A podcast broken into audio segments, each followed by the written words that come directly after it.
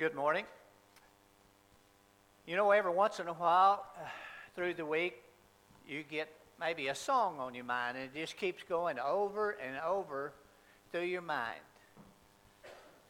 Well, I'm not musically inclined, so don't happen to me. Uh, but I get a thought going through my mind, and it just continues to go through it. And uh, so I've, I've worked up a lesson on this, and some of you are going to think I'm weird, so let's go with it. Hebrews 9 and 27. And it is appointed unto men once to die, but after this the judgment. You know, we've had a lot of funerals lately. We had a family from Albuquerque wanted to have a funeral here because the funeral home was backed up. It was going to be months before they could have a funeral. And as we think about this, there's some things I want you to get. Everyone here has an appointment with death. There's an old saying two things are certain in life death and taxes. It's coming, folks. Here's the reason. I always like to tell people a reason in Genesis 2 and 17. But of the tree of the knowledge of good and evil thou shalt not eat of it, for in the day that thou eatest thereof thou shalt surely die. Remember what happened? Adam and Eve eat of the tree. And as a result of their sin, breaking God's commandment, we are going to die. Don't ever think to yourself that your sin won't affect other people. It does. I promise you today, the devil is still telling you lies, just like he told Adam and Eve. Don't eat of that. If they eat of that tree, you're not surely going to die. He put in one word, not. He does that to you too. He's lying to you every day. He's whispering in your ear every day. James 4 and 14, whereas you know not what shall be on the morrow, for what is your life? It's even a vapor that appeareth a little time and then vanisheth away. Do y'all remember uh, February 24th of this year? I'll never forget it.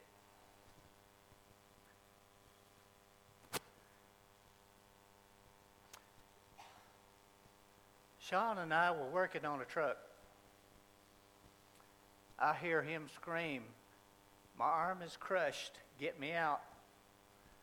Call 911. I never called 911 because I couldn't get him out. I was preoccupied with getting that off of his arm. His mother comes out and says, Is he alive? Finally, a fireman, get out of the way. His wife shows up. You ought to have seen the look on Daphne's face. My neighbors show up, Wayne and Ben. They had a, a amount of terror in their eyes. Garland comes. I realized right then that life is a vapor. I realized how within inches, we came to losing Sean. And I never had really thought about it that much.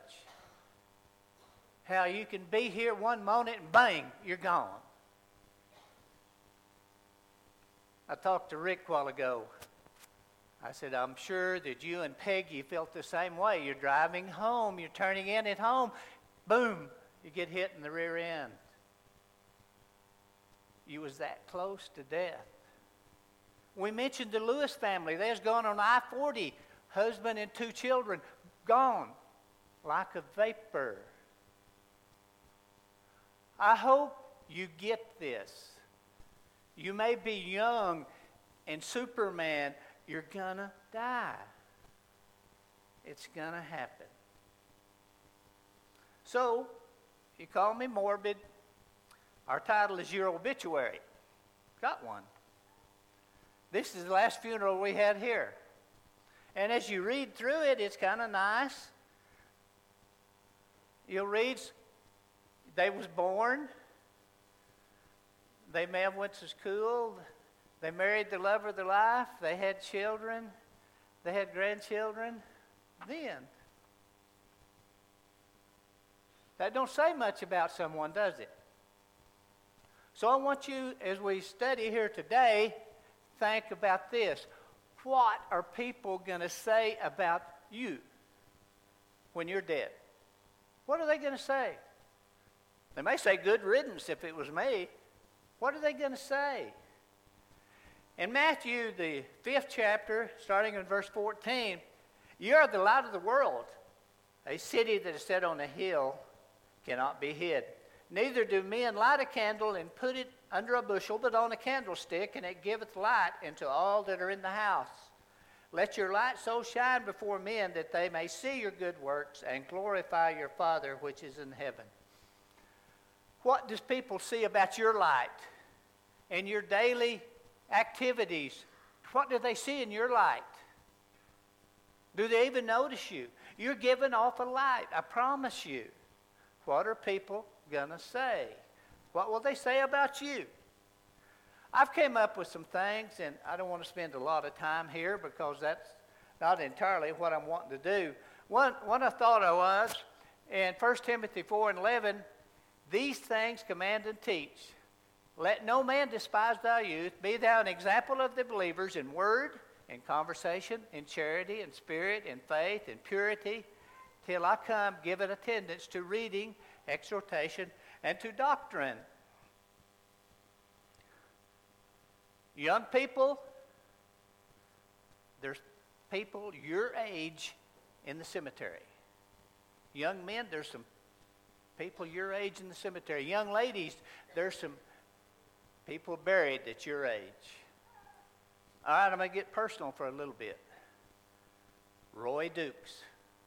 Becky Beverden Garland's brother, 16 year old, went for swimming after a family gathering. He drowned. Life is a vapor. Jimmy Dukes, Clyde Jr.'s brother, farming accident. He is gone. Young people, you have no guarantee that you're going to be here tomorrow or this evening, even. I like this one better. I fought a good fight. I've finished my course. I've kept the faith. It's easier to preach a funeral for someone that's older. You know, they've had this whole life of things to do, and it, it, we expect old people to die. My mother had a proverb. It says, The old must die, and the young may die. I don't know whether that's original or not, but it's true. It is true. Well, people say this about you. Matthew 18 and 19. Go you therefore and teach all nations, baptizing them in the name of the Father and the Son and the Holy Ghost, teaching them to observe all things whatsoever I've commanded you. And lo, I'm with you always, even into the end of the world. Amen. Well, they say this about you that you were responsible for leading them to Jesus. You was instrumental and become them a Christian. You led them to Jesus. Will they say that about you? Or will they say, You never mentioned Jesus to me? I didn't know you went to church. What will they say? I'll throw this in for Sean. Romans 10 and 14. How then shall they call on him on whom they have not believed? And how shall they believe on him on whom they have not heard? And how shall they hear without a preacher? My favorite teacher, my favorite preacher, I like to listen to them. I like to listen to them maybe in home studies, wherever it was. I like to talk to him about the Bible. I like to do all of these things. Is that what they're going to say about you? Or maybe they'll say, I didn't know you studied the Bible. What will they say? Hebrews 10 and 24 and 25. Let us consider one another to provoke into love and good works, not forsaking the assembling of ourselves together as the matter of some is, but exhorting one another so much the more as you see the day approaching. They was always probably the first ones at church. I was going to get a smile. I was going to get a hug. I was going to get a handshake. How are you doing? Good to see you. How has this last few days been? I'm glad you're feeling better. They show their excitement to see you at church. They're always there. Is that explaining you? Are they going to say that about you? Or what will they say? Matthew 25 and 35. For I was a hungered, and you gave me meat. I was thirsty, and you gave me drink. I was a stranger, and you took me in. Naked, and you clothed me. I was sick, and you visited me. In prison, and you came into me. They were so hospitable. They liked to keep the preacher. They liked to keep someone that needed a place to stay. They brought them food. They give them clothes. They'd give them the shirt off their back. They were so helpful. Is that what they're going to say about you? What will they say?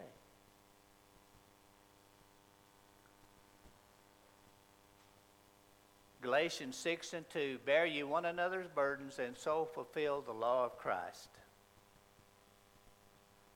If I needed anything, they was there. They was there to pull the load. I've had brothers and sisters call me and pray on the phone for me. I've had people when my hip was hurt on their knees praying and crying, trying to bear my burden. What will they say about you? What will your obituary say? I like this one. In Joshua 24 and 15, and if it seem evil unto you to serve the Lord, choose you this day whom you will serve, whether the gods of your fathers served on the other side of the flood, or the gods of the Amorites in whose land you dwell. But for me and my house, we will serve the Lord. Are they going to say that about you and your family? What will they say? Several of you have heard the story about Dave Dukes studying with a fellow years ago, maybe a hundred years ago, and he obeyed the gospel. And if you went down the family tree, there's probably 60 Christians from that one Bible study. There was children that was preachers. Then there was grandchildren, great grandchildren that are preachers. Some of them sitting in the audience today. Great great grandchildren. We went, several of us went to Vina Teal's funeral, and they made a comment about that family, how large that family was, that family taken in leadership positions in different towns and cities, how they sang together. It was beautiful, wasn't it? Years ago, I still took the Amarillo paper, and they, they listed obituaries. And I, I, I always joked and said, I'm going to read. If my name's not there, I'm going to go to work. So I was reading, and there's a guy named Donald Johnson in the paper. And I said, that was my high school coach. Well, I got to looking, and it says Donald Johnson died a certain date. Any family member, please call us. Had a funeral home. It wasn't the same one I was thinking of. But th- what about that guy's family? My goodness, they wasn't with him when he died. Nobody knew nothing about him. What a family. What are they going to say when you're dead and gone? What about this? Acts 26 and 28. King Agrippa, believest thou the prophets? I know thou believest. Then Agrippa said unto Paul, Almost thou persuadest me to be a Christian. I've helped with a funeral once, and finally we went and asked, Has this lady been baptized? We didn't want to get too deep in what we had to say, knowing she has not obeyed the gospel. What will they say about you if you have not obeyed the gospel, not been baptized. What can we say good about you when you're dead and gone? Or maybe we say, yeah, he obeyed the gospel, but he, he never got involved. He never went to work as a Christian. He, he just never followed through. He was the one talent man. He was afraid to take hold and do Christian work and work in the vineyard. What will they say about you?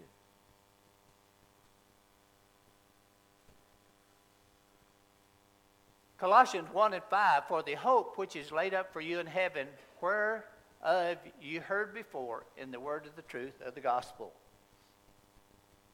How many times at someone's death is, oh, they're better off now? This is true when they've obeyed the gospel, they've baptized, and they've lived a Christian life. This is a lie when they have not. Don't tell someone they're better off if they're not a Christian. Be a little more delicate. I'm sorry for your loss. They are not better off if they have not died in Christ. If you hadn't been baptized and put on Christ and you die, you're not better off. You know, we've talked all this time for a little bit of what people would say about you when you're dead. It really don't matter what people say about you. So I went all this time, and it don't matter what people say about you. Not at all. It matters what Jesus will say. Matthew 25 and 23. The Lord said unto him, Well done, good and faithful servant. Thou hast been faithful over a few things. I will make you ruler over many things, enter thou into the joy of the Lord. The guy obeyed the gospel, he used his talents. Is that what they're going to say about you? This is what you want to hear. Well done, thou good and faithful servant. Exactly what we're living for. That's why you're here today. You want to hear this at the day of judgment. This is what you want to hear bring something else that I, I like to talk about. 1 Corinthians 15 and 20. But now is Christ risen from the dead and become the fruit, fruit, first fruits of them that slept. For since by man came death, by man came also the resurrection of the dead. For as in Adam all die, even so in Christ shall all be made alive. I, I think it's interesting sometime at a funeral service, you'll see a, the brochure, this obituary deal, and it'll say, final resting place is certain cemetery. That's wrong. That's a temporary resting place. That is not final. We establish it because of sin, we're going to die. Because of Jesus, we're going to arise again. Get that, that's important. I think it's a big beginning. That's just another step in our life. Romans 6 and 23 For the wages of sin is death, but the gift of God is eternal life through Christ Jesus our Lord. Death is another phase. We are born, we go through life, we die, we're buried for a temporary deal. Then comes eternal life. I cannot explain eternal life. I cannot explain that. I can't explain going on and on and on. I just cannot. But we do have eternity somewhere. Here's what Jesus offers John 14 and 1. Let not your heart be troubled. Believe in God believe also in me. In my Father's house are many mansions. If it were not so, I would have told you. And I go to prepare a place for you. If I go and prepare a place for you, I'll come again and receive you into myself, that where I am, you may be also. This is what we want. That's what we're striving for. We're struggling for right here, is to get to go to heaven. If we die in Christ, we get to go to heaven. It's not that complicated. We got to remember Jesus is coming. Second Thessalonians 1 and 7. And to you who are troubled, rest with us when the Lord Jesus shall be revealed from heaven with his mighty angels in flaming fire, taking vengeance on them that know not God and that obey not the gospel of our Lord Jesus Christ, who shall be punished with everlasting destruction from the presence of the Lord and from the glory of his power. You may be fortunate enough to be alive when Jesus comes again. You may not have died. That's a possibility. We don't know when that is either. But we need to remember this. When he comes, he's going to take vengeance on those that know not God and that obey not the gospel of our Lord and Savior Jesus Christ. Vengeance. My question to you have you obeyed the gospel? Critical to your eternity. Have you obeyed the gospel? If you have not, beware. You will be punished with everlasting destruction. Now, these are not my words, this is God's words. So I want you to think about it. If you died, what will people say? Don't really matter, does it? What will Jesus say when you stand for judgment? You're going to stand before Him. They're going to open the books of life. Here is what you've done. You've obeyed the gospel. You live faithful. Well done, thou good and faithful servant. Enter thou in the joys of the Lord. Or he's going to look, you hadn't obeyed the gospel. You have not lived in a righteous manner. You've lived worldly. Cast him into outer darkness where there's weeping and gnashing of teeth. I want you to think about that. Once you die, you don't get a second chance. Your fate is sealed for eternity. It don't get more plain than that.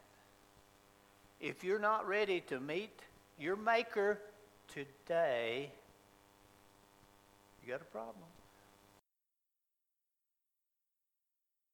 Thank you for listening to today's sermon podcast. If you'd like to know more about this subject or any other Bible topic, send us a message at our Facebook page, The Church of Christ, Wheeler Area.